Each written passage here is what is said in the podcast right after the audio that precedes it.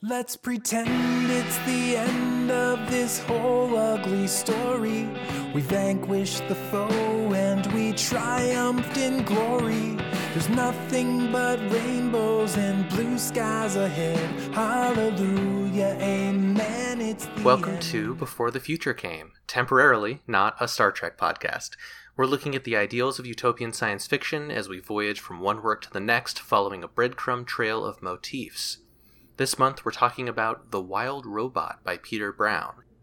It's a number one New York Times best-selling chapter book for readers ages 8 to 11.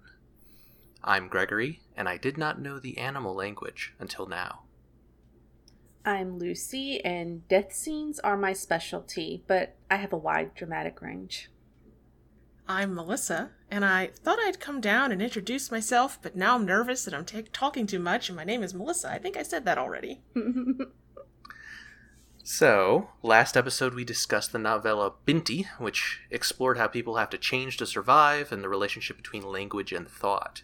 Today we're talking about The Wild Robot, which definitely grapples with some of those same concepts. Lucy picked it, so if you could, please give us a summary of The Wild Robot in your own words. Summary from Robot Memory Logs. I don't have a date for it. and I'm not going to do the whole thing in the robot voice. Although I do enjoy robot voice. All right, here's the summary. Roz and four other robots in packing crates wash up on the shore of an island after a hurricane. Some otters, playing with Roz's inanimate body, accidentally turn her on, not like that, and her survival programming sets in. She is plagued by slippery mountains, chased by bears, and scorned by the other animals who think she is a monster.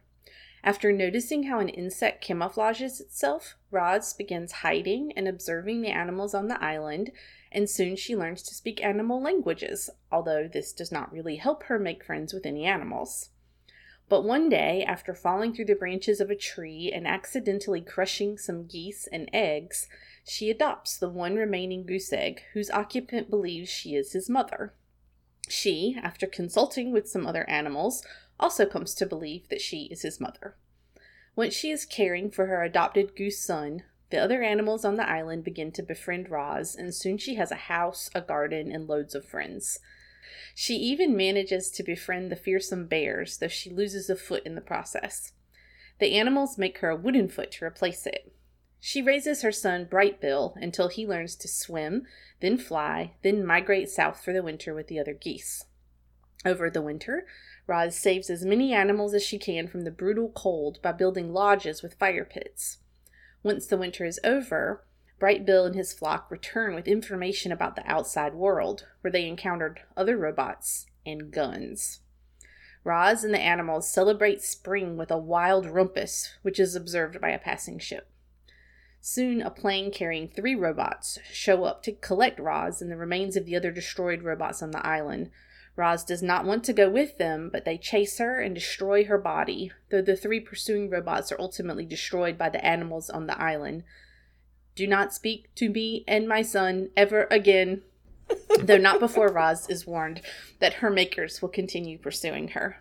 Roz, her body completely destroyed, is loaded onto the plane along with all of the other robot parts to return to her makers because she wants them to leave the island alone and she hopes to have her body repaired. Excellent summary. Yes, thank you. This is it's this is an adorable book. It is both physically and uh, the the story. Yeah, something that doesn't necessarily come across in that summary is that there are like a whole bunch of illustrations. Um, these gorgeous, I think they're digital, but they kind of look like paper cutouts. Um, and like there's at least one two-page full spread that's a gorgeous when when uh, there's an incident where Roz they experiment with turning Roz off and back on again, and the shot of of Roz in uh deactivated with with uh Brightbill looking at her is is just heartbreaking So good. Uh, Peter Brown actually was his his books are um, mostly children's books, uh, and he like younger children's books, picture books, uh, and he's an illustrator. Um, so that's sort of his bread and butter. Yeah, absolutely, absolutely amazing art. Uh, I'm sure it will come up to varying degrees throughout all of our discussions. Uh, but we have each brought a topic for discussion. And mine is the relationship in this book between community and ownership, uh, particularly in sort of the broader context of it as a utopian work. Often in utopian, w- when we look at utopian works and we talk about possession or ownership of land or items, it's it's often talked about in contrast with whatever the writers the authors society is right Mhm. so now it's now we're doing a communism or a socialism or now we're doing a very problematic reference to indigenous people or something like this right um and this book i think is particularly notable in that it doesn't have to make that contrast and it doesn't like it just doesn't there's no like unlike humans like because humans are largely removed from the narrative Mhm. it is it is us that brings it that bring the comparison as we read it of oh you know uh these things are or are not owned etc here's a model that applies oh this is how animals do or or not uh, so i thought that was particularly interesting is that the author manages to completely kind of sidestep the question of here's an attribute about this community it is distinct from humanity Yeah, I, I Um, found myself thinking about that in there's uh when she's getting her house and and getting her garden Mm. made. There's a lot of exchanges that are set up where it's like, hey, if you build me a house, I will bring. Talking to a beaver, she offers to bring a beaver trees so that they don't have to spend time cutting down trees in exchange for building a house. And like, mm-hmm. it's not capitalist, but it is just like Right. trade. It's just Exactly. straight up exchange of goods and services. I would actually, I would say it's um, really similar to the um, Bourdieusian concept of social capital Hmm. because you know it's originally um, it's that goose I can't remember Mhm. loudmouth or something who is um, who owes the beaver or the fa- the beaver owes the goose a favor so the goose is like you remind that beaver that you know um, I'm owed a favor Mm-hmm. and then Roz is able to help the beavers, and then you know she slowly accrues that social capital, uh, and I mean other people maybe would just call it I don't know trust building. Mhm. yeah and i think that as there are very few things that are owned in this even though you would kind of think that like there would be hoarding of resources or a hoarding of something but even when these favors are exchanged and the social capital is built it's not it feels surprisingly lacking in transactionality right? You like Mhm. if there were i don't know two humans in our society be like well i gave you a favor of this size. Now you owe me a favor of equivalent size. And they even kind of joke a little bit. They're transactions but they're like mutual. It's it's the Yes. it's like the ideal concept that people talk about of like people who are pro-capitalist talk about with like oh well exchange benefits everyone. And it's like yeah Uh-huh. it does. And that's not a property of our current monetary system. That's just like how people interact with each other. Exactly. Um, and i think one of the interesting kind of barriers to this that gets that gets navigated is the idea of safety right? Mm. like while Roz is a monster quote unquote or a threat or whatever um she does not have that social capital to be able to make those to live in this space and share those resources basically. Um but as she as she kind of fills in this space and adopts a son right? Mm-hmm. um who is also not a possession. The son is freely shared with his own species and the community at large. There's not this sort of oh i have something let me keep it. Um as the barrier of safety begins to break down, um, so Roz becomes safe and the environment becomes safe or unsafe, depending on the, the season. As winter comes, um, you know, we have animals starving, we have the, the flock of geese are gone. Um, Roz is able to not only open up her own home, but is able to build additional homes and make space and teach teach animals fire, uh, and which is wild. And none of that is hoarded, right? There's no, there's no, there are no strings attached to that knowledge or that those gifts, uh, and so I I love it. Like as much as I like uh, the property that this sh- show will eventually be about and that we are not discussing, it is very much caught up in contrasting itself with modern human society. Uh, and so uh, I I thought this book was so sweet. Like it didn't have to when there was conflict, it was not about it was not centered on I have something and I won't share it. Mm-hmm. uh, which is refreshing. and it's not like totally it's it's not a lot of talking animal stories uh make their talking animals basically just people but like this is absolutely a story that's like yeah they have this convention where like there's an hour a day where they don't where they don't fight or eat each other but like they still do eat each other the rest of the time. Like there's a line during the winter where like they they spend nights in the lodge and there's an agreement that they won't fight or eat each other in the lodge. But like there's a line that's like where I I hope I not no I hope I noted it down. Oh, let me see if I can find I, it. I did not, but it, it's a line that's like uh, sometimes one lodger would return inside the stomach of another, and that made for some awkward conversation. Yes. it comes up in their very first uh, dawn meeting when um, Fink is like, uh, "Yeah, it's almost breakfast time." you know, that understanding that they're about to return to predator and prey behaviors any minute. I, what Lissa is talking about, uh, reminds me a lot of a novel called Ishmael by Daniel Quinn. Uh, I'm certain I've talked about it to you two before, yeah. but um, it's like he has this concept of leavers and takers. Uh, I will say the overarching story of Ishmael is that Ishmael is a gorilla who is like teaching uh, his student. Um, so it is also very concerned with animals and mm.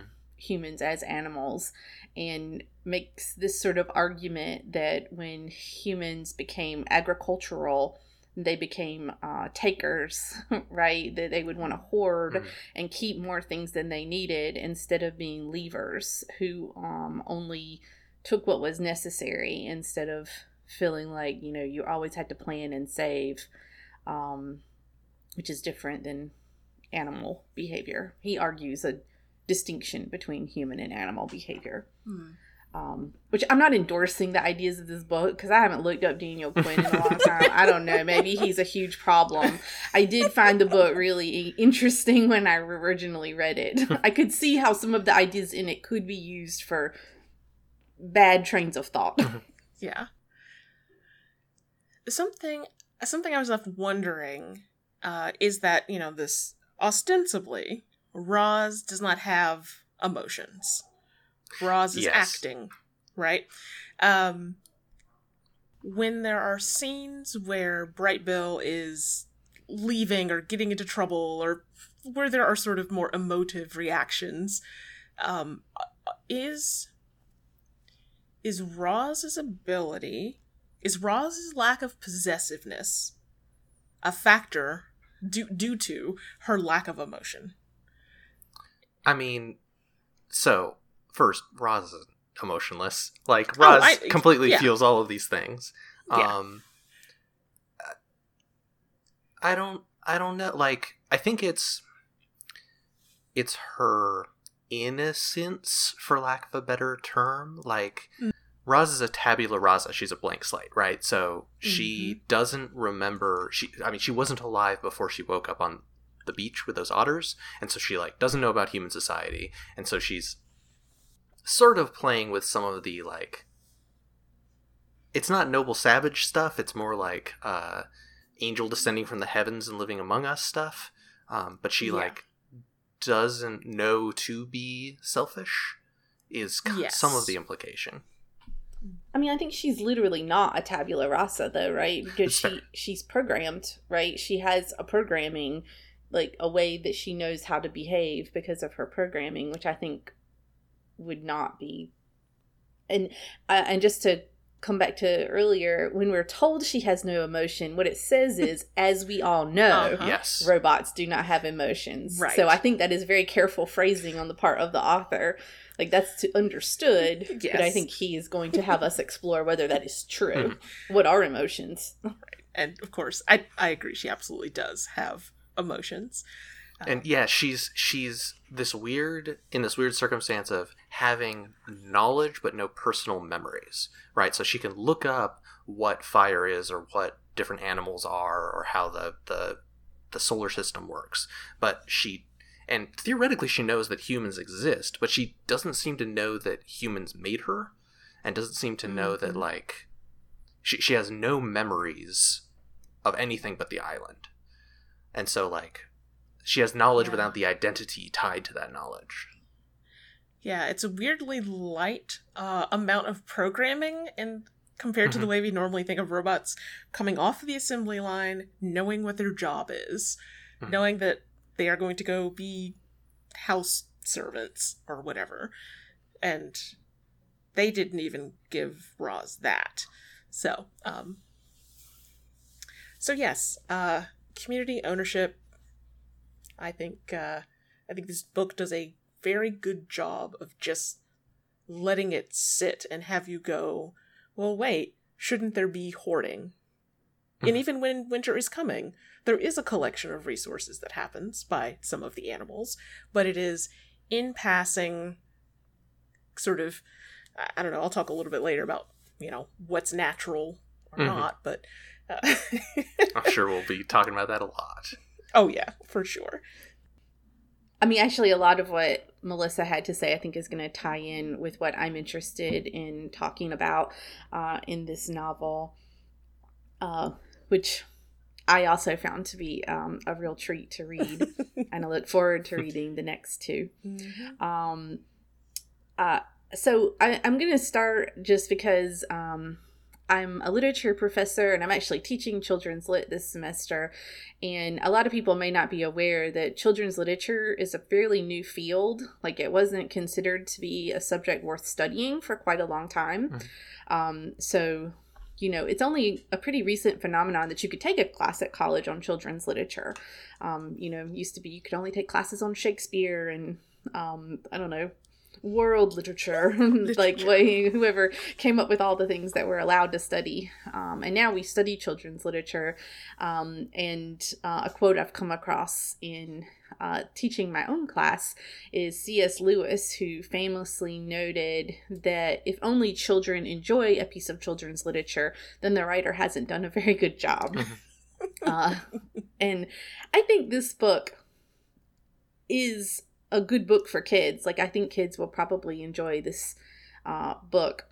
But I do think it has a lot of really complex things that it's toying with. Um, and I'm particularly interested in the idea of wildness, um, which I know why you two. We've been talking about wildness, and I'm going to come back to that in a minute. But I want to start with a literature perspective. Um, in literature, um, there is we often talk about a dichotomy between wildness and the pastoral. So, uh, what you, I guess, uh, for example, a pastoral setting would be like a lot of romantic poetry. Uh, my favorite poem is called "The Daffodils" by Williams Wor- William Wordsworth, and it's a pastoral version of nature. I wandered lonely as a cloud, which floats on higher vales and hills, when all at once I saw a crowd a host of golden daffodils. Beside the lake, beneath the trees, tumbling and dancing in the breeze, a million saw I at a glance, tossing their heads in sprightly dance. That's a very romantic version of nature. Uh, the flowers are beautiful, but you're not sneezing, right? You're not uh, inundated by like being in nature, which is very uncomfortable. Um, and if you can contrast that with wildness, and the book I always think of is that um that I was actually think I don't know if it counts as a memoir.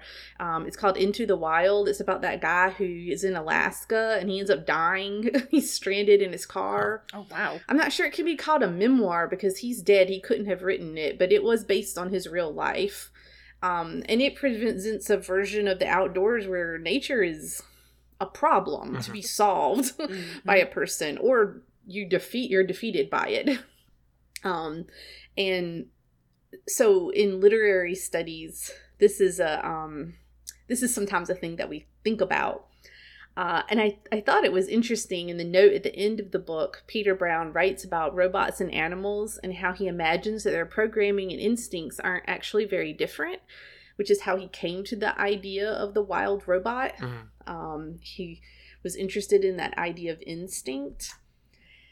And so I'm interested in how his version of literary wildness might relate to philosophical concepts of wildness um, and to think about what he might be offering us in this narrative to help us kind of think more about a philosophical version of wildness, which I will now reference Jack Halberstam's Wild Things, The Disorder of Desire. Oh, Lucy. Um, because that, yeah, I'm so sorry, but I have to. you have to. I mean, I think Halberstam is really is trying to present a So, philosophy of wildness. Before we get into Halberstam, why are we all groaning at Halberstam? we stopped reading the book. Yeah, so because we- we do- didn't like it. We have a, a book club that we do where we, you know, read books and talk about them amongst the three of us. And uh yeah, it uh I like some of Halberstam's stuff. This one we f- found ourselves dreading reading. yeah, I mean, they are trying to present an idea about wildness, um, sort of situated within queer theory, uh, and maybe sort of deconstruction. De- deconstruction by way of Derrida. Um, but it I think one of the things we found extremely frustrating about it was their unwillingness to pin down a definition of wildness that might be useful. And I think we do all understand that that is the nature of queer theory and deconstruction is that definitions are difficult to pin down. Um, but it's also really challenging when you know we want to think as philosophers and as queer people who exist in the world what do you do with this Mhm. right so so I- I don't think Halberstam is actually super useful um, to thinking through this book, uh, except for maybe they're both interested in uh, Maurice Sendak's Where the Wild Things Are, because I definitely see, I Oh, think yeah. both of them are paying homage to that children's lit classic. Um, I know in my summary I mentioned the wild rumpus. That actually isn't, it doesn't called a wild rumpus in the book, but it was what I immediately thought of Mm-hmm. when the you know they're having this wild celebration of spring how the Mm. wild rumpus from Sendak's where the wild things are came to my mind um so another philosopher who um, i'm almost loath to bring up is um, friedrich nietzsche um, but i do think so brown's text does grapple a bit more literally with nietzsche's nietzsche's i can't say nietzsche by the way i want to say nietzsche is big y that's how I grew up. I'm from South Carolina, and uh, it's just what we say there. But I know it's not right, so I'm going to try and say Nietzsche. Um. Anyway, um, Nietzsche also doesn't differentiate between organic and inorganic life in the ways that Brown does too. I think that's a something that you see in in Nietzsche. Um, I don't think Brown is endorsing that concept of will to power, um, which is really important in um, that philosopher's thinking. But it is clear that Roz and the animals do struggle for existence and their need to survive is crucial. Um, here's one quote, for example There comes for every man an hour in which he asks himself in wonderment, How is one able to live? And yet one does live. An hour in which he begins to understand that he possesses an inventiveness of the same kind as he admires in plants, which climb and wind and finally gain some light and a patch of soil and thus create for themselves their share of joy on inhospitable ground. In another, um, he writes, You aspire to free heights, your soul thirsts for the stars, but your wicked instincts too thirst for freedom. Your wild dogs want freedom. They bark with joy in their cellar when your spirit plans to open all prisons. Um, so I think there is a part of this writing that is about how humans' instincts, right, like veer toward freedom, Mhm. veer toward um, self actualization um, in a way that I, I see maybe Brown hinting toward. And I- and I would argue this only a somewhat Nietzschean route that Brown takes to there to what Lissa was really talking about. This community that is essentially anti-capitalist, right? And I think is why this is for me sort of a utopian novel. I won't say sort of. I think this is a utopian novel. Um, and that's four big things. One, you see that survival and joy in the community's survival, right? Mhm. There's a sort of joy that comes from that survival as a community. Two, you see restorative justice. Um, Roz cares for the gosling who she accidentally destroys um, Brightbill's parents and the other eggs. And instead of being punished for that, she doesn't take on punishment. Nobody punishes her. There's no prison for robots who smash eggs. Mhm. But instead, she cares for the egg and she raises the goose. That's restorative justice. I will talk about this for the rest of my life as an example of it. and there's Um, there's there's another example of um, I think that this didn't end up in the summer because it doesn't actually end up being that important. But there there's a family of bears that initially the bears chase Roz, and then Roz befriends the whole Mhm. community, and then the bears are kind of the last to befriend Roz, and they attack her. The Mhm. the two child bears attack Roz. The mother stops them. And like immediately, one of the kids ends up falling over a cliff and dangling from a branch, cartoon style and Roz immediately saves the kid, and the bears kind of immediately trust her to save the kid, and like that's a there's actually not a step of restorative justice there because the bears are the are the ones who who harmed Roz, but there's that feeling of like forgiveness of like Yeah. no harm no foul sort of sort of feeling. yeah i mean there's not people are not hanging on to sort of mm-hmm. like i think i think there's ways in which when we think about justice in our current world we think about it in ways that are unhelpful because we think oh you know an eye for an eye Mhm. right and that's actually not super helpful what is the appropriate for, like, punishment for this transgression? Mm-hmm. Yeah. What is the cost? right how, how to make it right right and this is a world where people or people ad- i'll say people Yeah.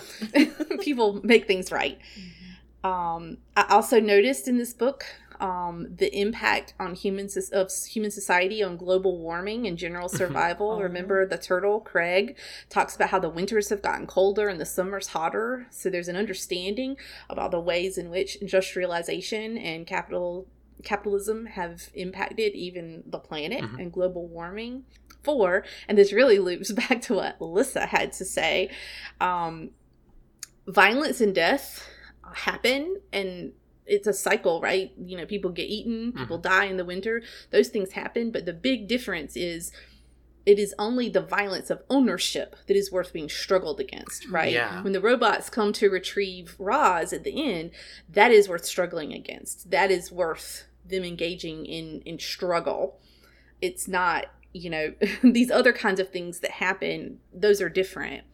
Um, the robots want to force Roz to come with them because they be- because they believe that she is owned and she is not. She's not just a wild robot, but a free robot. And I think that's where Brown's definitions kind of relate to Nietzsche in a way although better than Nietzsche because you know Nietzsche was used very prominently by Nazis and fascists. So you know, be careful with your philosophy studies; they can go bad. Uh, and I think Brown gives us something better than Nietzsche, better than Halberstam, because I think he gives us actionable examples of joy in wildness, restorative justice, and even how to choose when to engage in that sort of generative struggle. Mhm. Um, so it's children's lit, but it reminds me so much of Mariame Kaba, famed prison abolitionist. uh, her short story Justice, which is about a 16 year old dead person who observes what happens to her community in the wake of her murder. Um, and and anyway, that was a long path to why I thought this uh, novel uh, brings up anti-capitalist premises in really powerful, actionable ways. It's super cool. I might have to write an article about it. I might just I might have to send it into like Voices in the Middle or something. Radical teacher. Now I'm thinking I might send it into like a um NCTE publication because I think this would I'd write something appropriate What's for teachers. NCTE.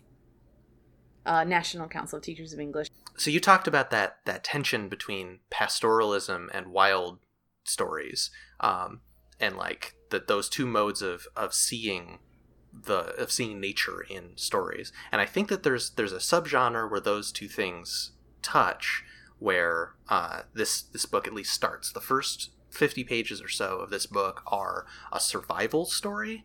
Um, it's a subgenre that's sort of that's adjacent to like castaway stories like robinson crusoe swiss family robinson that sort of thing or the martian are stories where person comes to wild place lands has to survive and, and escape. One of the things about those is they usually have like they're usually interfacing with indigeneity. Like there's almost always a point in one of those stories where you meet uh, a Native American or a, a, a, rival political group or or um, or find out that there are pirates on the island, that sort of thing. But survival stories, especially in children's literature, are kind of a, a distinct side offshoot of that. So I'm thinking of uh, Hatchet was the book that was real big when I was a kid. Um, Island of the Blue Dolphins is a classic. Uh, there are a whole lot of these, which I are love the Island of the Blue Dolphins. but like uh these are stories where a kid usually finds themselves alone and like in nature and like having to figure out how to fend for themselves uh, until they can somehow rejoin society or or be rescued or something like that and those books often have the, the thing you see here where it's a mixture of admiring the beauty of nature in the pastoral way, but then also like encountering, you know, a bear that's trying to eat you, or starvation, or eating the wrong berry and having to throw up. But those stories almost always have this sort of like settler fantasy of like, well, first I'm going to figure out how to make fire and then I'm going to figure out how to get shelter, and then I'm going to figure out how to hunt. And by the end, I've got this whole complex of like, here's where I do my pottery, and here I now, I've now conquered nature and sort of reproduced this technological system uh, in a place of nature.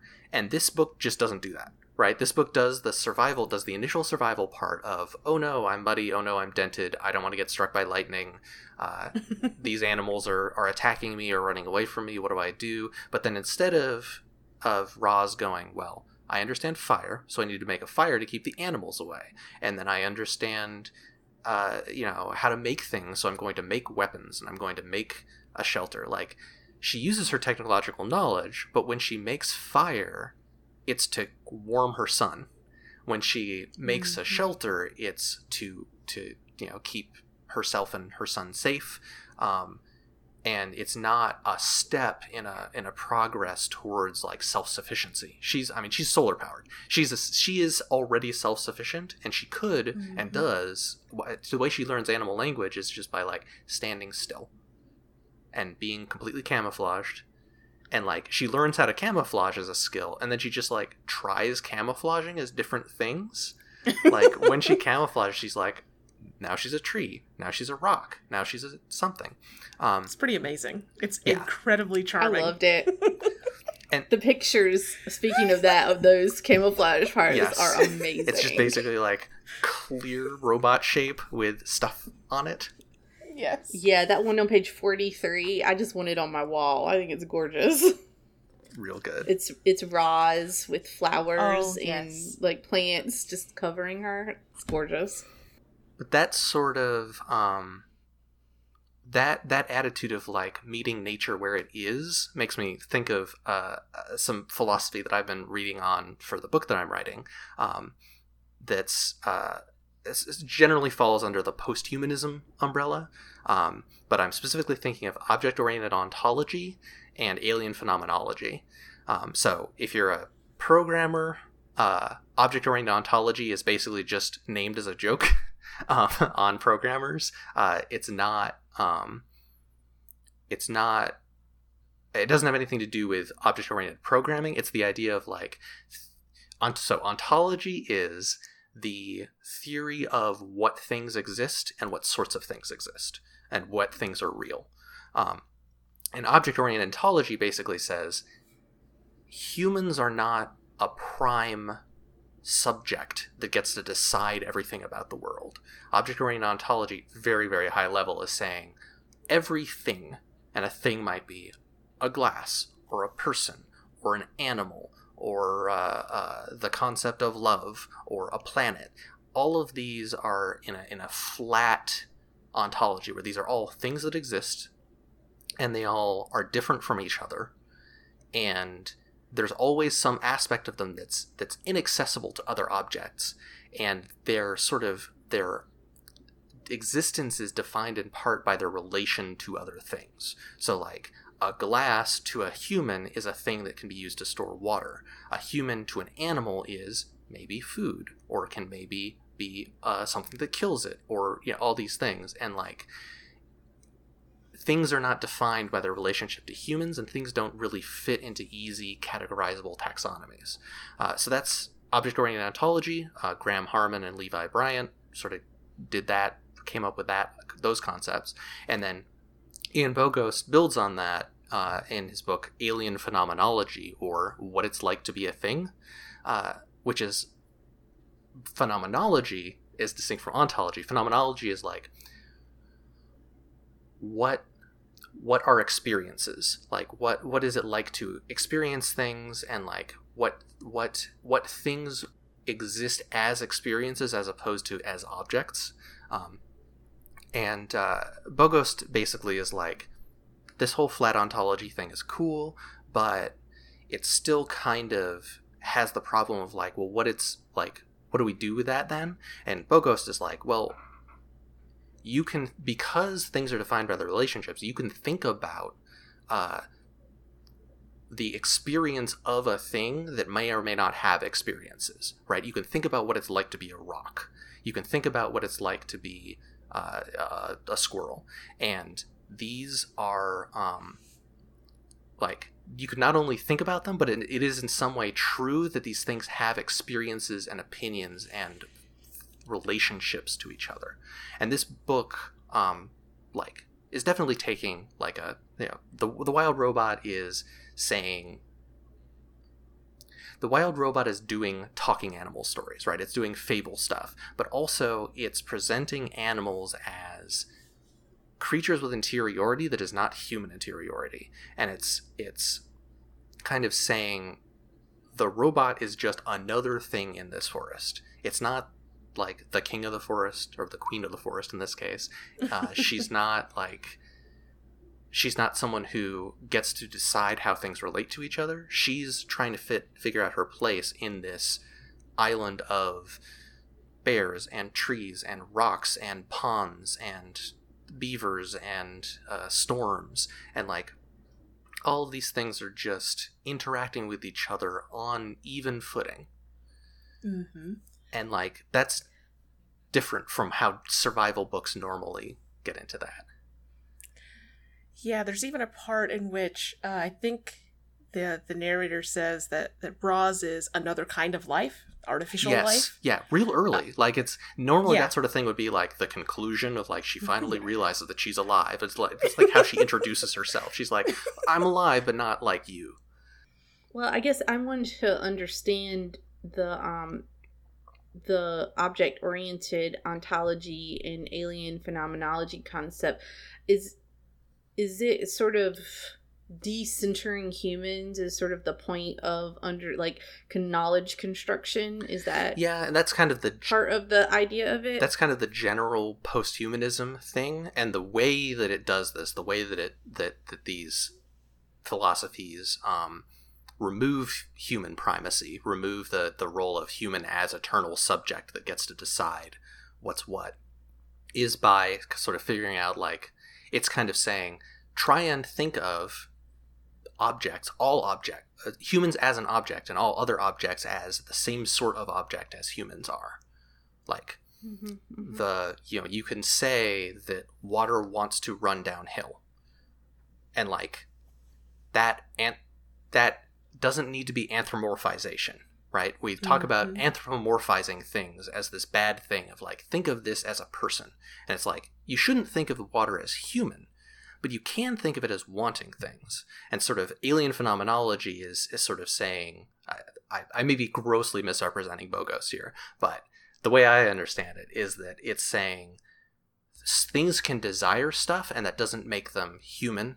And it doesn't necessarily make them people although the animals in this book absolutely are people but like Yeah. like the there are things it's it's about like detaching certain experiences and relationships from the concept of humanity and saying like we can talk about motivations and agency of things that otherwise that that that like the the standard way of thinking is that like these things don't want things these things don't do things they're only acted upon. And uh, both object oriented ontology and alien phenomenology say no they absolutely do things to each other. Like the door keeps you out of a house. The door right? Like like you you are acted upon by things and it's not the fact that you're human doesn't mean that you can somehow define the universe have a really important question Mhm. now. Do you feel like you could help me write about that with an audience of third grade teachers to like be able to talk about sort of post human pedagogy? uh, Please i don't know much about po- pedagogy but sure Hmm. I think I have a new project for the project list. Is this before or after the article that that was discussed about? I think Tim- it's that article. Oh, okay. excellent I just thought, oh, this would be really actually better than the direction I was already thinking. okay, let's go on the survival tangent. So as I was reading this book, and I was thinking about the the structures of survival books and how they tend to go, the first thing that came to mind was um, the video game series Shelter. oh, In which you are- You were playing a lynx, I think, uh, Mhm, the- a the wild cat. cat. Yeah, and um, at least the one that I played, you are starting off having a litter of kittens, Yeah, and I think you played the second one on stream. That's like the Yes. first one's about ba- a badger family, I think, and maybe the second Oh, one's okay. about a uh, lynx family. Yes, so that's the one I played, and uh, it starts sad, but and it gets sadder, gets more hopeful actually. Yeah, you can like get your initial cubs eaten by a hawk and stuff like that. Yeah, Whoa, whoa, whoa. yeah, Yeah, you lose an an- you you lose a kitten like immediately. It was Mhm. so sad, but I was about to want to play it, but now I do not. I I do recommend it. I not don't necessarily recommend it. Uh, you know.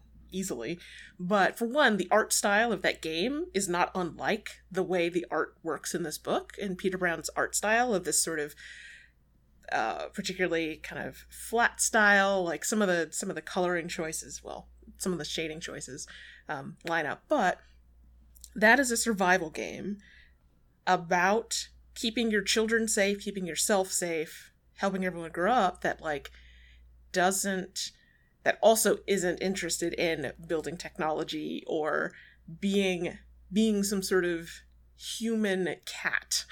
Um, you're a cat that pounces and attacks and so on. So anyway, that was a, a passing thought as I was reading this. Yeah, you can kind of contrast that with a game like I mean Minecraft or any of the the survival Yes. games. The Woods, I think, is a is a good example. Don't Starve, where it's like Mhm. those are games about finding resources that you can use to separate yourself from nature and free yourself from the connections of the natural world. And just shelter isn't like that. Right. Neither is the Wild Robot. Regrettably, the second thing I thought of was the Clan of the Cave Bear series. Oh yes, Which I have read the Lucy's face on camera. I'm sorry. this is just shaking their head. I'll, I'll never. You always regret introducing Lissa to that uh, to that series. This is my cross to bear. It is a gift that keeps giving. Um, so I've only only whew, read the first two books in the series, and what's one of the things that's no Just to be clear, that is like 700 pages at least. so They're much. huge books. In which relatively little happens. Oh well, Oh, that's not true. well. Yeah. People's memory of what happens in those books, it turns out, is different than what actually does. Mhm. But one thing that's particularly notable about the series is that the main character, who is a child who loses her parents in a snowstorm or some other sort of storm, um, and she ends up getting picked up by other type of human that's not like her, These are like and goes. These are Cro-Magnon Cro-Magnons. caveman Yeah. type people. Exactly. And as this is proceeding, and especially as you move into the second book where she's by herself, this girl is reinventing, she's bootstrapping the entire technological chain of humanity. Like, and part of it is like, oh, you know, this is why this branch of humanity survived, but the the the ways in which she builds shelter, the ways in which she perceives objects, the ways in which she's able to to tame horses and befriend wild lions, like And use urine to make shampoo. Sierra to make shampoo. It's such a it's such a technological fantasy that it is it's just a huge contrast with this book and the both characters start innocent. Both of them have some knowledge about This is this They're- is uh, Roz from Wild Robot and what's Yes. the Clan of the Cave Bear? Isla. Ayla. Ayla, yes. Um, oh, maybe Isla's No, right. I- you shouldn't listen to me. I I think the audiobook, which I do not recommend, is the way is the way to read those books. Uh, I Just because they're long. because they're long and because um, the narrator's voice is very I couldn't. Is very I just sweet. couldn't. It's very Oh, sweet okay. for what happens in the book. Um, but uh, let's see, where's I going with that? Oh, both of them have some base knowledge as they're coming into the world and as they're learning how things work, but they go in such different directions. Clan Clan of the Cave Bear is very interested in in being genius and being the smartest and being the most clever and you know devising these solutions which is much more traditional sort of survival story in one way or another. Um, even though it has a, a certain pretense of living in harmony with nature right? It's Mhm. she hasn't she hasn't tamed the horse. The horse is her friend. Uh, nonetheless uh, i think in, it contrasts very starkly with with wild robot in the sense of like you don't have to be the cleverest. This wasn't a you weren't this wasn't a book about someone solving the Rubik's cube of how to survive. Yeah, she it was a she step by step. she learns camouflage from a stick insect. She learns uh, how to build houses from a beaver. She has Mhm. prosthetics made by various critters. She learns gardening from a deer. Like, She learned social manners from someone. yeah, Was it the the possum? That was the possum. Yeah. Yeah. So anyway, I, you know, it. I have now. I now live a life where there's a solid fifteen to twenty five percent of books I read now that, unfortunately, remind me in some fashion of Clan of the Cave Bear, and I'm happy to share it with you. Anyway, so we've got the big topics uh, discussed. Does anyone have uh, lightning round topics of other interesting things you s- spotted in the book? Yes, so one quick topic I wanted to bring up is it ties into everything we've talked about, of course, but the idea of what comes naturally to people Hmm. in this world and what requires practice. And I'm thinking particularly of Roz's son, who, when the flying lessons start, Who is a goose? Remember, everyone, the robot yes, son is a goose. Yes, the robot son is a goose, a very adorable sounding goose. A good goose. And very precocious. A yes. Good goose. I just love that robot son. He's so great. Um, and when when he's trying to fly, there's a point at which he shouts like, "Look, mom, I'm a natural. I'm a Mhm. natural." And then as he's learning these tricks, even in like the same page, as he's learning different techniques, so you got to keep practicing. Let's keep practicing. And this sort of it's not even intention. There's not even a conflict in the story between this idea that I'm a natural at something and I must practice something, which hmm. is not how our society currently works. Yeah. we have this idea that if you're naturally gifted or naturally, you know, a, a, a great musician naturally, then you require far less practice or don't need to practice or you shouldn't need to practice or whatever. Um, and this this book puts all this aside. This says like we have things that are sort of fundamental drives, whether that is to survive and not get too wet or get hit by electricity, um, or to fly or migrate or you know to build in certain ways and you still hone those things. You still those things still change and evolve as you learn um, to whatever degree of focus. So i love it. I would just add something to the triangle or make it a triangle maybe because you know there's practice and then there's this sort of natural or innate ability. But I think this book argues there's a third angle on the triangle and that's like study or observation like yes because yes you know that's how Roz operates, right? Like she camouflages or listens and you know learns language, and then she has her and her her goose son watch the birds. They watch how the geese fly, right, for a long time, and I don't. I mean, it certainly isn't explicit in the book, but I think there's a real implication that it's his study that makes him so good at it. Because by the Mm. end, he's the leader of the geese, right? Even though he wa- Mhm. doesn't even have a familial unit among the geese. That's leader in the sense of leading a flying V. I don't know that he has like political power. Just just for those who haven't read the book. Yeah.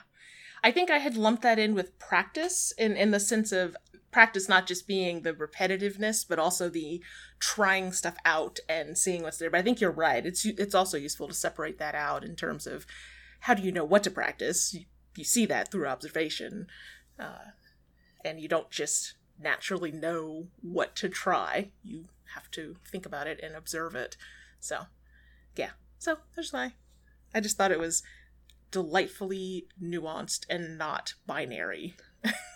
yeah i love it that you brought it up too i mean it, it actually i was i'm really interested in the question of design because it come up comes up multiple times in the novel Mhm. you know um it, it still say um this the i think the goose son Brightbill is designed for swimming right and Mhm. designed for flying and this creature is designed for this and then when Ro- when Roz plants her garden she was designed to work with plants and there was another part she was not designed to Mhm. do this and Mm-hmm. that's an interesting it's an interesting word choice it's certainly uh connotatively rich to constantly say that creatures or people are designed for something or not designed for it I almost used the quote as my intro, but the uh, perhaps I'm simply made to help people out or something like Mhm. that. That's sort of yeah. I I like that.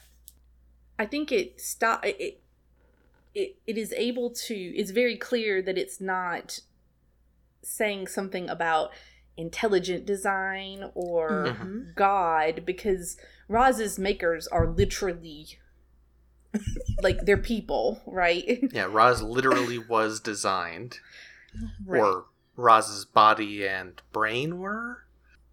you know, certainly it talks about how animals are designed for this or that as well, which Mhm. is interesting. I actually, this is just a little like a sub note about that. I really thought a long time about how point of view works in this book Mm. Because it's not just following Roz, right? Like, because you get the um, perspective of the other robots when they come and other animals on the island. I think it's really centered on the island. Your point of view cannot leave the island in this book Yeah. Yeah. because you don't like we can't go with Brightbill. We can only hear the story that Brightbill tells when he returns. We don't ever see the factories. We don't ever see where the robots are from. We can only hear what happens on the island. So I think that's the the sort of point of view restriction of the novel. When the when the ship spots the bonfire, I thought that we got an image of the ship. Mm-hmm. Because the ship is passing the island at that point. So Yeah. that's in the realm of our perspective. Yeah, there are two ships we see mm-hmm. because we see the first, or I think we see it and Brightbill doesn't notice it, maybe, and then we see the one at the bonfire as it's passing by and it keeps going. Yeah, but we don't we don't get a picture of it. We get a picture of some of the things that Brightbill sees uh, off of the island as he's telling the story, but we don't get to see the we see the initial container ship. I think that Roz comes Mhm. from. But we don't get to see the one that spots the bonfire and ultimately gets the repo robots there. It's on. We do um, see a second ship. Oh, it's on page 219. They were so busy singing and laughing and dancing that they didn't see the cargo ship as it sliced past the island, but the ship saw them. It saw the towering bonfire, it saw the robot, and then it quietly continued through the darkness. Yeah, so we get it in text but not in drawing. Page 117 has is the beginning of chapter 40. It's called The Ship. That's so right. that is where we we first see and don't notice, I think. Oh, no, it, it comes up. yeah, Because they Brightbill says, Mama, what is that thing? And Roz's computer brain found the right word. That's a ship. Which is, I think, how Brightbill then has the vocabulary when they go to the city to call everything ships. Oh yeah. Yeah. Call it flying ships and rolling ships and Mhm. ships on the ground, ships in the Yeah. water. It's pretty charming. that illustration also supports my um idea because it's it's clearly from the island that you see that ship in the picture. Mm-hmm. yeah. Yep. That's how if anybody is curious that is also the sort of uh, point of view of uh, in my opinion toni morrison's beloved i think we can only hear the point of view of any character who is in the house 124 bluestone road and like so if you ever wonder when you're reading that novel why do you never hear the point of view of um I can't remember his name, Sethe's husband, or these other characters. If they're never there at the house, you never can hear their perspective because you can only hear from people who come to that house. So, anyway, I love that sort of shit. so, another thing I wanted to talk about is the concept of found families. Uh, a I'm a classic sucker. of genre fiction. I'm a sucker Classic. for it. I love family stuff. And I think, you know, I think the concept of family is so powerful and it's so beautiful. But then a lot of, I think, stories that um, depict traditional families, um, I think some of those depictions can, I think, can do harmful things, right? I think there's a lot of space there for problems that I mean, we can talk about more if y'all want to, but I love the stories about found families. Um, because well, I'll just like some of my favorite stories are found families, like um, Guard- Guardians of the Galaxy, which I know is a Marvel property, but I do Yeah, love don't it. don't go see it, but yeah, I don't watch it, but it's a found family story. um, my roommate is a cat, which I'm pretty sure is not struck, and you can It is watch. Is an anime. it's a story of a found family. Uh, Avatar: The Last Airbender. I think you can probably watch. Um, maybe, maybe not. iffy. uh, yeah, I'm not sure. The Mandalorian you probably shouldn't watch, but it's another one. Um, in these stories, family, families consciously choose each other and continue choosing each other. And that's something I love about the Wild Robot. Roz chooses to raise Brightbill and he chooses to be her son, even after joining the geese and doing geese stuff. and even after she tells him the truth of how she killed basically those geese and those eggs and it's actually not even drama right in the book it is like here's the thing that happened you know and and now i'm your robot mom and There's a lot more. There's a lot more drama about uh, Roz's button turning Mhm. Roz off or on again. mhm. There's a lot more drama about that than there is about the sort of original biological family. and i i just i feel like stories like this are just so important for children to read.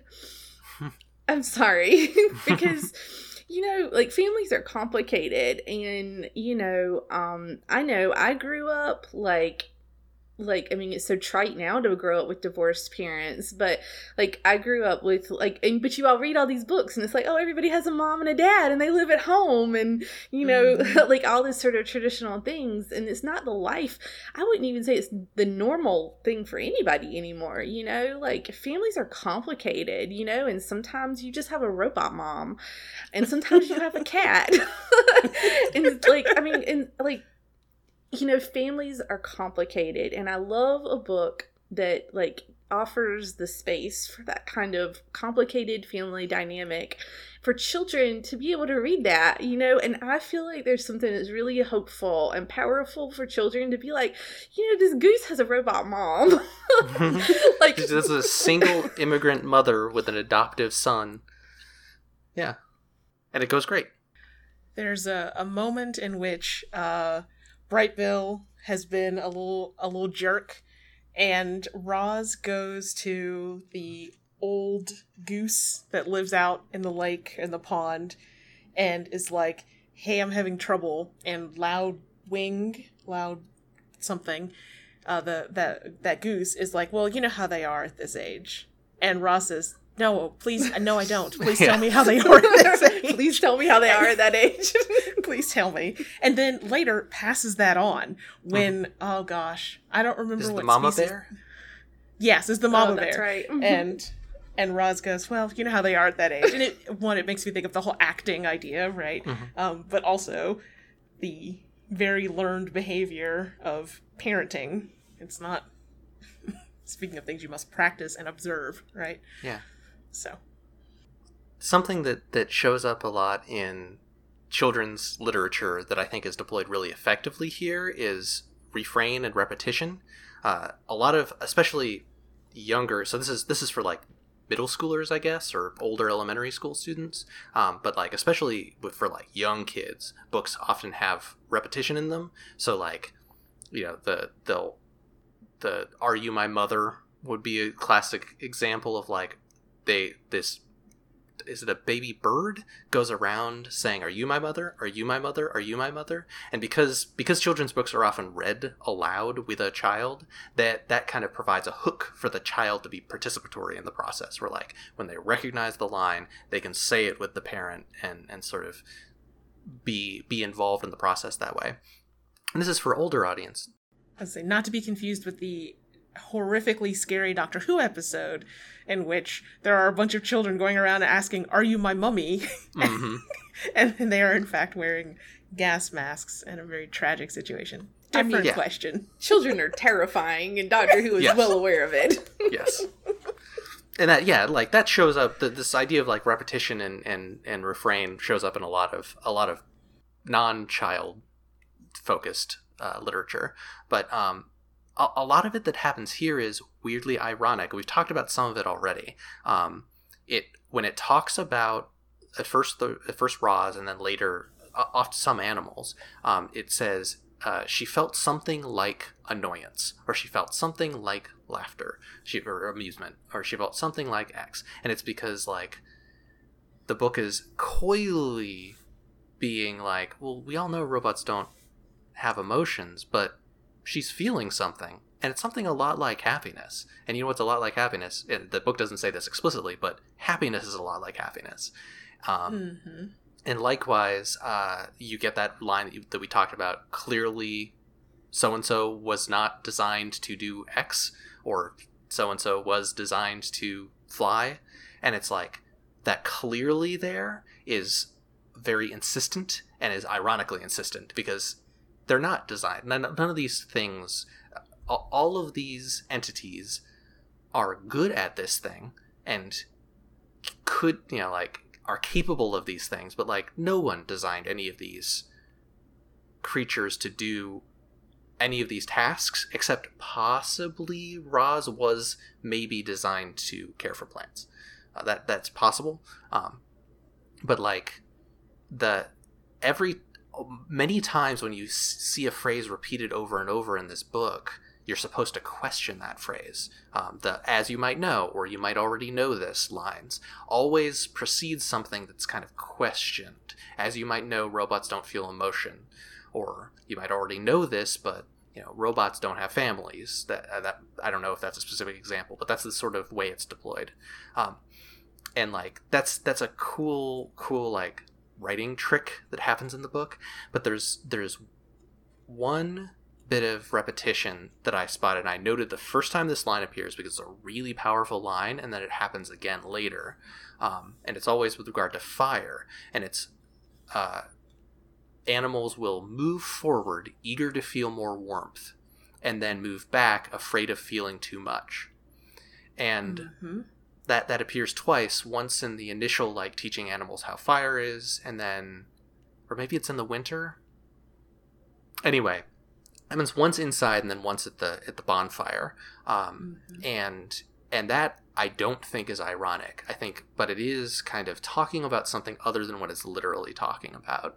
Because uh, I I mean, it's it's there's a there's that wonderful essay about uh, in order to experience the joy of being loved, we must submit to the mortifying ordeal of being known, and like Mm. to to be vulnerable and be part of a community both has warmth but also has the risk of being hurt and feeling too much. And like by being friends with Roz when the robot when the evil robots show up and try and capture Roz they the animals have exposed themselves to that risk. Like either the literal risk of like being killed by a robot or the sort of emotional risk of having their friend leave and uh, Mhm.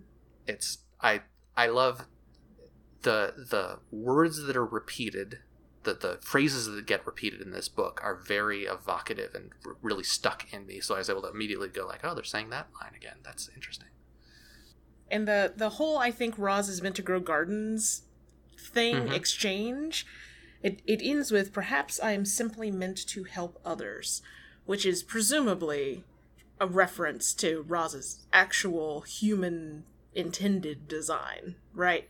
or possibly like the purpose of all sapient beings Sure, sure, sure. But I mean, Yeah. I think it's probably a tongue in cheek reference to the fact that there's a robot working in a greenhouse Mhm. uh, all the time. good writer. So, in addition to the the all the literary discussion and the philosophical discussion uh, about like the nature of existence and so on, uh, we're also just big utopian sci-fi fans. So we're gonna head to ten forward, and we're gonna talk about geeky stuff. Um, I want to start with uh, robots in sci-fi and uh, what they mean, what robots mean in sci- science fiction, um, and because we we like I think that the popular imagination, or and certainly the way that I thought about like how robots work in sci-fi is that like people came up with this cool idea for a metal man, and then later someone looked at metal man and was like, "Huh, you know, there's something to this. Maybe I could use this as a metaphor for oppression or enslavement or labor or something like that." Um, and that's in fact not the case uh, robots the the from the first idea of robots robots have been about oppression and exploitation and labor so there is a a uh, an illusion that I don't know if y'all noticed um, so Roz's full name is ROZZUM which Mhm. is a direct reference to the first work ever about robots the work to coin the word robot uh, Rossum's Universal Robots, which is a play. Oh, uh, And in the play, yeah. So RUR is that it's RUR colon Rossum's Universal Robots, and in, in this play, and it's from like the. It, it's it's earlier than you think. I, it's the early twentieth century, I want to say. Um, the robots in the play aren't like mechanical people; they're like genetically engineered people. They've they figured out how to make organisms out of a different f- sort of organic matter. And because they are different these organisms these people because they are just like straight up humans indistinguishable from humans if you look at them um, are they're they're enslaved. They're forced to, to work and then they in the in the course of the play they insist that they are people that they have emotions they revolt and rebel they kill a bunch of humans there's a tenuous state at the end where like the robots are trying to figure out how to build their own society a robot falls in love with a human like all of the stuff that we think of as like, oh, this is what clever science fiction is thinking about when it thinks about robots is just like that's what robots are in the in the imagination of sci-fi. Um, it reminds me of a, a great tweet uh, by uh, an account called the Jaded Guy uh, that's imagining this conversation between uh, game designer and writers David Cage and Yoko Taro. David Cage made Detroit Beyond Human, which is uh, a game about uh, robot uprising. Yoko Taro made Nier Automata, as well as a bunch of other games, which is about like androids and machines fighting each other and whether or not you know what what feelings they have notably Nier Automata is a game where everyone insists that androids don't have feelings, and they do. Um, and that this conversation is uh, David Cage asks this profound question Can a robot learn to be human? And then Yoko Taro says, Can a human learn to be human? And Cage is mystified and doesn't understand that this is like, this is the interesting question is that robots let us talk about humans and what, what it means to be a person. Um, and like that's that's what the wild robot is is doing here. Um uh it's it's like clearly referring to i don't think i mentioned rur written by uh, a czech i think playwright named uh, karel Čapek and like wild robot is just continuing Čapek's project. Like artificial people tell us what people mean. And like this is this is doing doing that. And like it's it's definitely got this surface reading of hey cute robot right? Children like robots. Robots are cool. Robots are big metal people.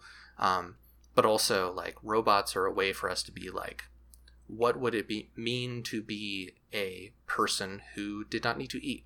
What does it mean to be a person who um, can just stand and wait and watch and learn and be completely motionless and learn the language of the animals?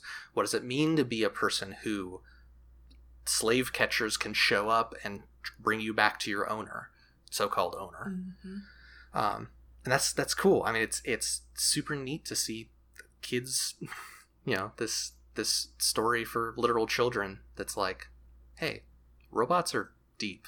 We need to think about robots.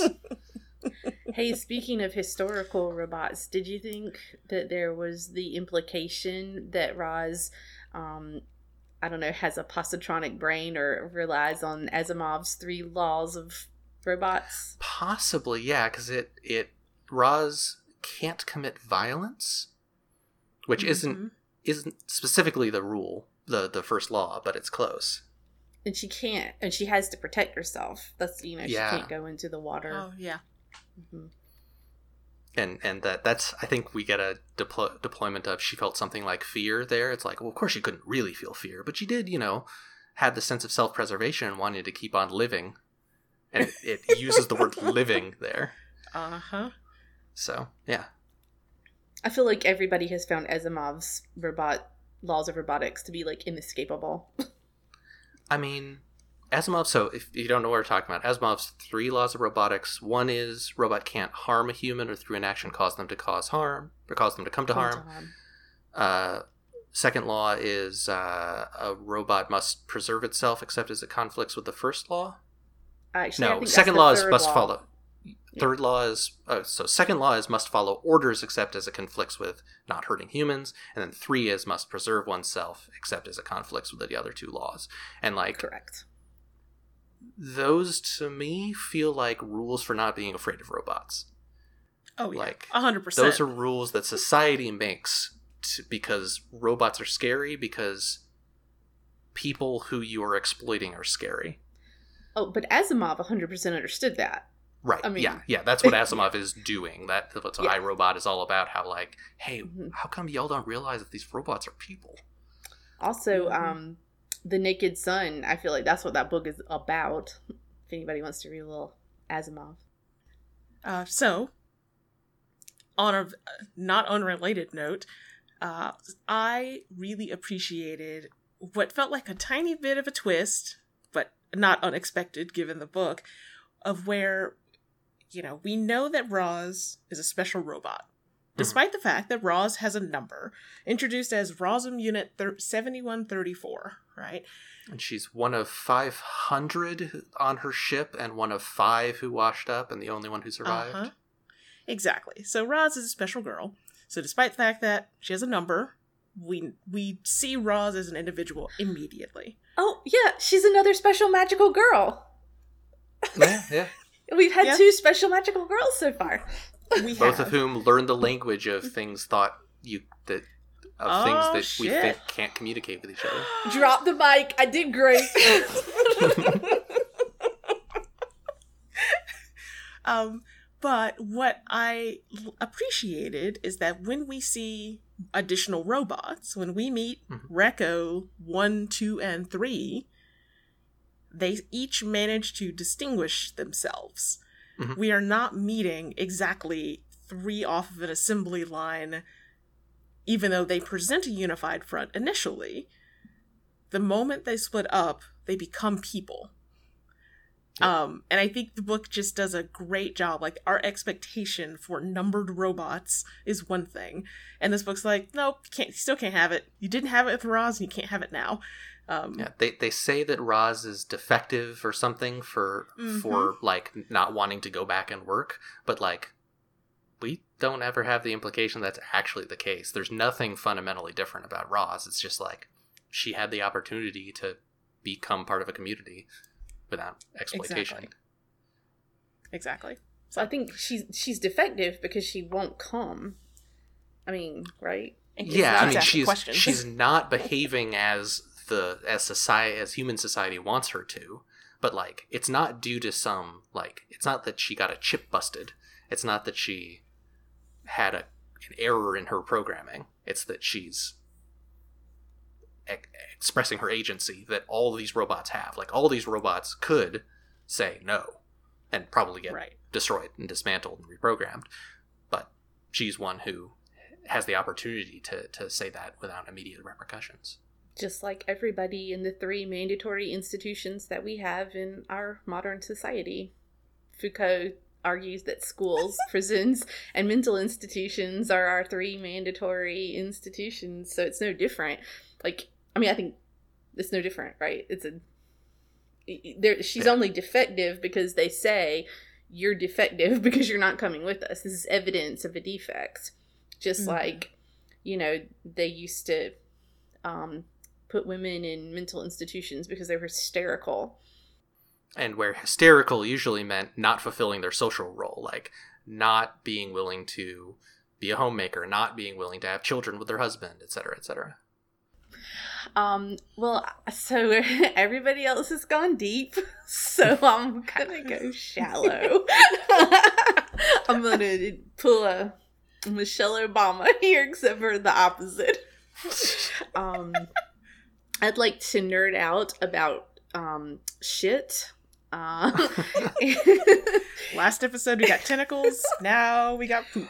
okay, but like did that that that part about the cheerful pooping i just super loved it so what happens in the um in the novel is first Roz gets a home she needs a lodge for um her her goose baby to live in to be safe. So the beavers help her build a home and then they say hey you know you should talk to the deer and they can help you with the gardening. And so the um the deer comes and she looks around. She's like yes it's gonna be a nice garden and she helps Roz get it started and she said now what we're gonna need everybody to do is come here and poop. And so there's like two pages uh here it is tawny. Tawny's the deer and she's like um oh it's page 93 Please leave your droppings around the nest. The more droppings, the richer the soil, the healthier the garden. As you can imagine, Tawny's request got everyone's attention. Everybody loves this. They all want to come and poop. And it's so cheerful. They're We're happy to help, said Yeah, two smiling weasels after finishing up their business. It was our pleasure, said a flock of smiling sparrows before they flew away. I shouldn't be much longer now, said a smiling turtle as he slowly made his contribution. After some pleasant conversation, each neighbor would choose their spot, leave their droppings, and be on their way, and always with a smile. hmm And and skimming back to that first paragraph, the place was soon crawling with woodland creatures curious to hear more about the garden project, and just like that, the robot was meeting her neighbors. The plan to help her make friends was already starting to work. Yeah. Like And amazing. pooping centric. This, I think, although I, I mean, I, I, I actually laughed out loud in reading this part. I thought it was hysterical. like, I guess I just read too much children's literature because children really do love this poop stuff. Like, they're super in for it. Um, so I know any child reading this part is going to love it. Um, but I think it accomplishes a couple, a couple of really interesting things. I mean, one, I definitely think this book has a lot to say about sort of natural cycles, you know? Like, this is about, like, making a garden and um, cultivation. And I mean, I think there's something that's really. that, that's kind of cool uh, about that and and to point out that pooping's a part of that cycle of natural stuff and and then i also think we in the united states i think i mean we're a little bit a little bit a little bit Poop phobic? well, yeah we're a little bit weird about bodies and bodily functions and pooping and it's this whole big private thing. So to have it here in this book be just like hey how are you? I am here to poop to help you out. You're welcome. Have a great day. I just think there's something marvelous about it because it's so like counter to our culture and and probably in a like this is probably healthier i mean for Mhm. the people in the community you know to not be like oh let me find a place you know to hide and poop um so I, I don't know i just thought i one i thought it was delightful and two i think it's doing some shit Well, there there are two other examples of, of pooping that I can think of in the book that are that you're you're nodding, Lissa. Are you thinking Yeah, the ones that. I'm thinking of? I was thinking of the way it's the way it's weaponized later. Yes, Right? yep. When when And the earlier. Recos and earlier. Rico, Reco, whichever the, the attacking robots are. Um So so initially, yeah, Mm-hmm. initially as Roz is like just kind of flailing around the the island, getting attacked by animals and like tripping over shit. Um, she like I think tries to greet some birds, and they answer by just pooping in her face, uh, like Mhm. birds do. And then like then she makes friends through pooping, and then later comes the the Rico confrontation that you're talking about. Yep. In which uh it is thinking about like our the earlier bit we talked about like productive um productive violence, right? Productive struggle. Uh, leveraging the same the same tools that allow the garden to to grow and flourish to uh defend against attackers. How do they? in. What do they do to the robot? It's it's i real think they rough. blind the robot the robot can't see because of the bird droppings Yeah. Right. So this is a robot that goes into the woods, gets stuck in mud, turns around and starts going back. And in that process, gets pooped on, can't see, comes out and runs into a bull moose that wrecks them Yeah. uh, and breaks them up into into parts. Uh, a, a surprisingly violent end. Like the violence is not gory, but it is like it's dismemberment, right? These things Mhm. are ripped limb from limb. mm-hmm. Yeah, the maybe the one thing that this book thinks is genuinely different about robots is that you can take them apart and put them back together again. Like Mhm. robots have interchangeable parts in a way that that animals do not. except for the lizard that You're lo- right. that dropped its I tail take it back. Roz to, actually to escape. gets a wooden prosthetic foot too. I Mhm. mean, like that. I mean, people have prosthetics. Yeah, I stand corrected. I'd forgotten about the lizard story. Something that that is real quick that we haven't mentioned is that this thing has a whole lot of chapters. It's got 80 chapters. Some of the chapters are one paragraph long, many of them are one page long, and just about every chapter title is a noun, which kind of fits into my alien or my object oriented ontology thing of Hmm. like the chapters are things like the gosling or the first flight and very rarely they'll be like the gosling grows there'll be actions taken by nouns um, and the last rifle. It's it's all of these chapters are about objects, things in the world of the of the the uh, things in the world of the fiction, and there's not like flowery language there. It's not like the key to flying is blah blah blah blah blah. It's the Gosling flies.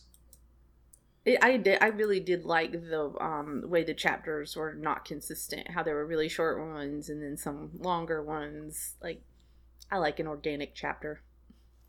I liked when the geese got a gun. That was so wild. Some geese got a gun and shot a robot to death. Was it the vultures or the geese? Mm, I thought it was Uh, the geese because they I were think the the ones geese who pulled saw. the trigger. The geese Okay. were the one who knew how to use a gun because remember their goose leader had gotten That's right. shot when they were away with the humans. In fact, I believe the only things humans do in this book is shoot a goose and try to steal back Roz. there's there's a lot of like using earlier skills later. Uh, the, the the geese learn how to shoot guns from humans. Uh, Roz uses camouflage in the final battle against the robots that she used Mhm. very very early on to learn animal language. These are straight up laser guns, by the way. These are like Yeah. they were clearly Melting in metal. the sci-fi future. Yeah, Mm-hmm. No, it's Pretty a cool. sci-fi novel. I mean, I I think in a way kind of ironically because the book is sort of Hatchet in Mm-hmm. many ways, but it is set in a future world. Woo. I'm nervous about this one, y'all. All right. So at the end of each episode, we pick the next thing we're watching based on, or reading, or whatever, based on a, a connection from this book. This episode had information transfer as sort of a crucial component Hmm. to the community and survival. So next time, we are reading a book called The Collapsium by Wil McCarthy. huh? I don't think I know this. What's it about? No, nothing. It is a uh, it's from the year 2000. It's a science fiction novel about a telecommunication ring that is made of something called collapsium, which are mini black mini black holes. Mini as in like micro uh, black holes. And this telecommunication telecommunication ring is attacked and pushed into the sun. And so people have to collaborate to figure out how to save their network of of what keeps society up and running. And it sounds interesting. I I see some reviews saying, you know, maybe the pacing is a little weird. We'll find out. We will read to find out.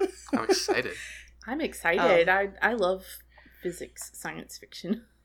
it will probably be, you know, uh, more in the hard sci-fi category than what we have read. I mean, it will be for sure. Uh, more classic sort of sci-fi. So we'll see. Um, it should be available ebook or physical, whichever your preference is. Awesome.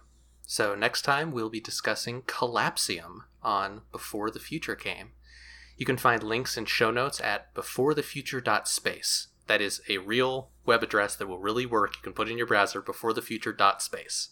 Uh, if you have any questions or comments, uh, you, we have comments set up there on each episode uh, where you can also find show notes. We do works cited for, for stuff that we've mentioned along the way. We'll have both Bogost philosophy and uh, video games and all sorts of other stuff. Hatchet will be on there.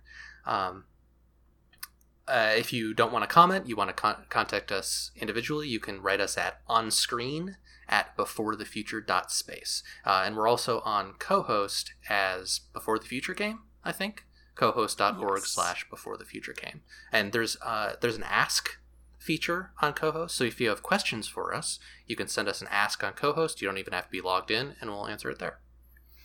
We're also on TikTok Oh yeah, we've got a TikTok, we've got and an uh, Instagram. We're on Instagram. Instagram. Don't ask me what it is on Instagram. I'm logged out of everything. but yeah, search for before the future came on on those platforms. We are not on Twitter. We are only We are individually on Twitter. So I'm Melissa Avery Weir, and I blog at urson.net, and I'm on Mastodon at as Melissa at urson.life. I'm Lucy Arnold and sometimes blog at intertextualities.com. And I'm Gregory Avery Weir, and you can find me at ludusnovus.net, or you can read my stuff on cohost at cohost.org slash GAW. Our music is Let's Pretend by Josh Woodward, used under a Creative Commons Attribution 4.0 license. Thanks for listening. Sure we'll all live happily ever after, surrounded by butterflies, children, and laughter. It's a fairy tale story, so let's just pretend. Hallelujah, amen, it's the end. Happily ever after the end. You know what? I'm going to start comparing everything I read to that one where she makes that headlamp No, and loves that bad boy. That's that's how we're going to even no, this okay, I'll take it back. I'll take it back. That's way more embarrassing. I'm going to compare everything I read to that book series. I haven't recommended a bad book to either of y'all ever, so. oh,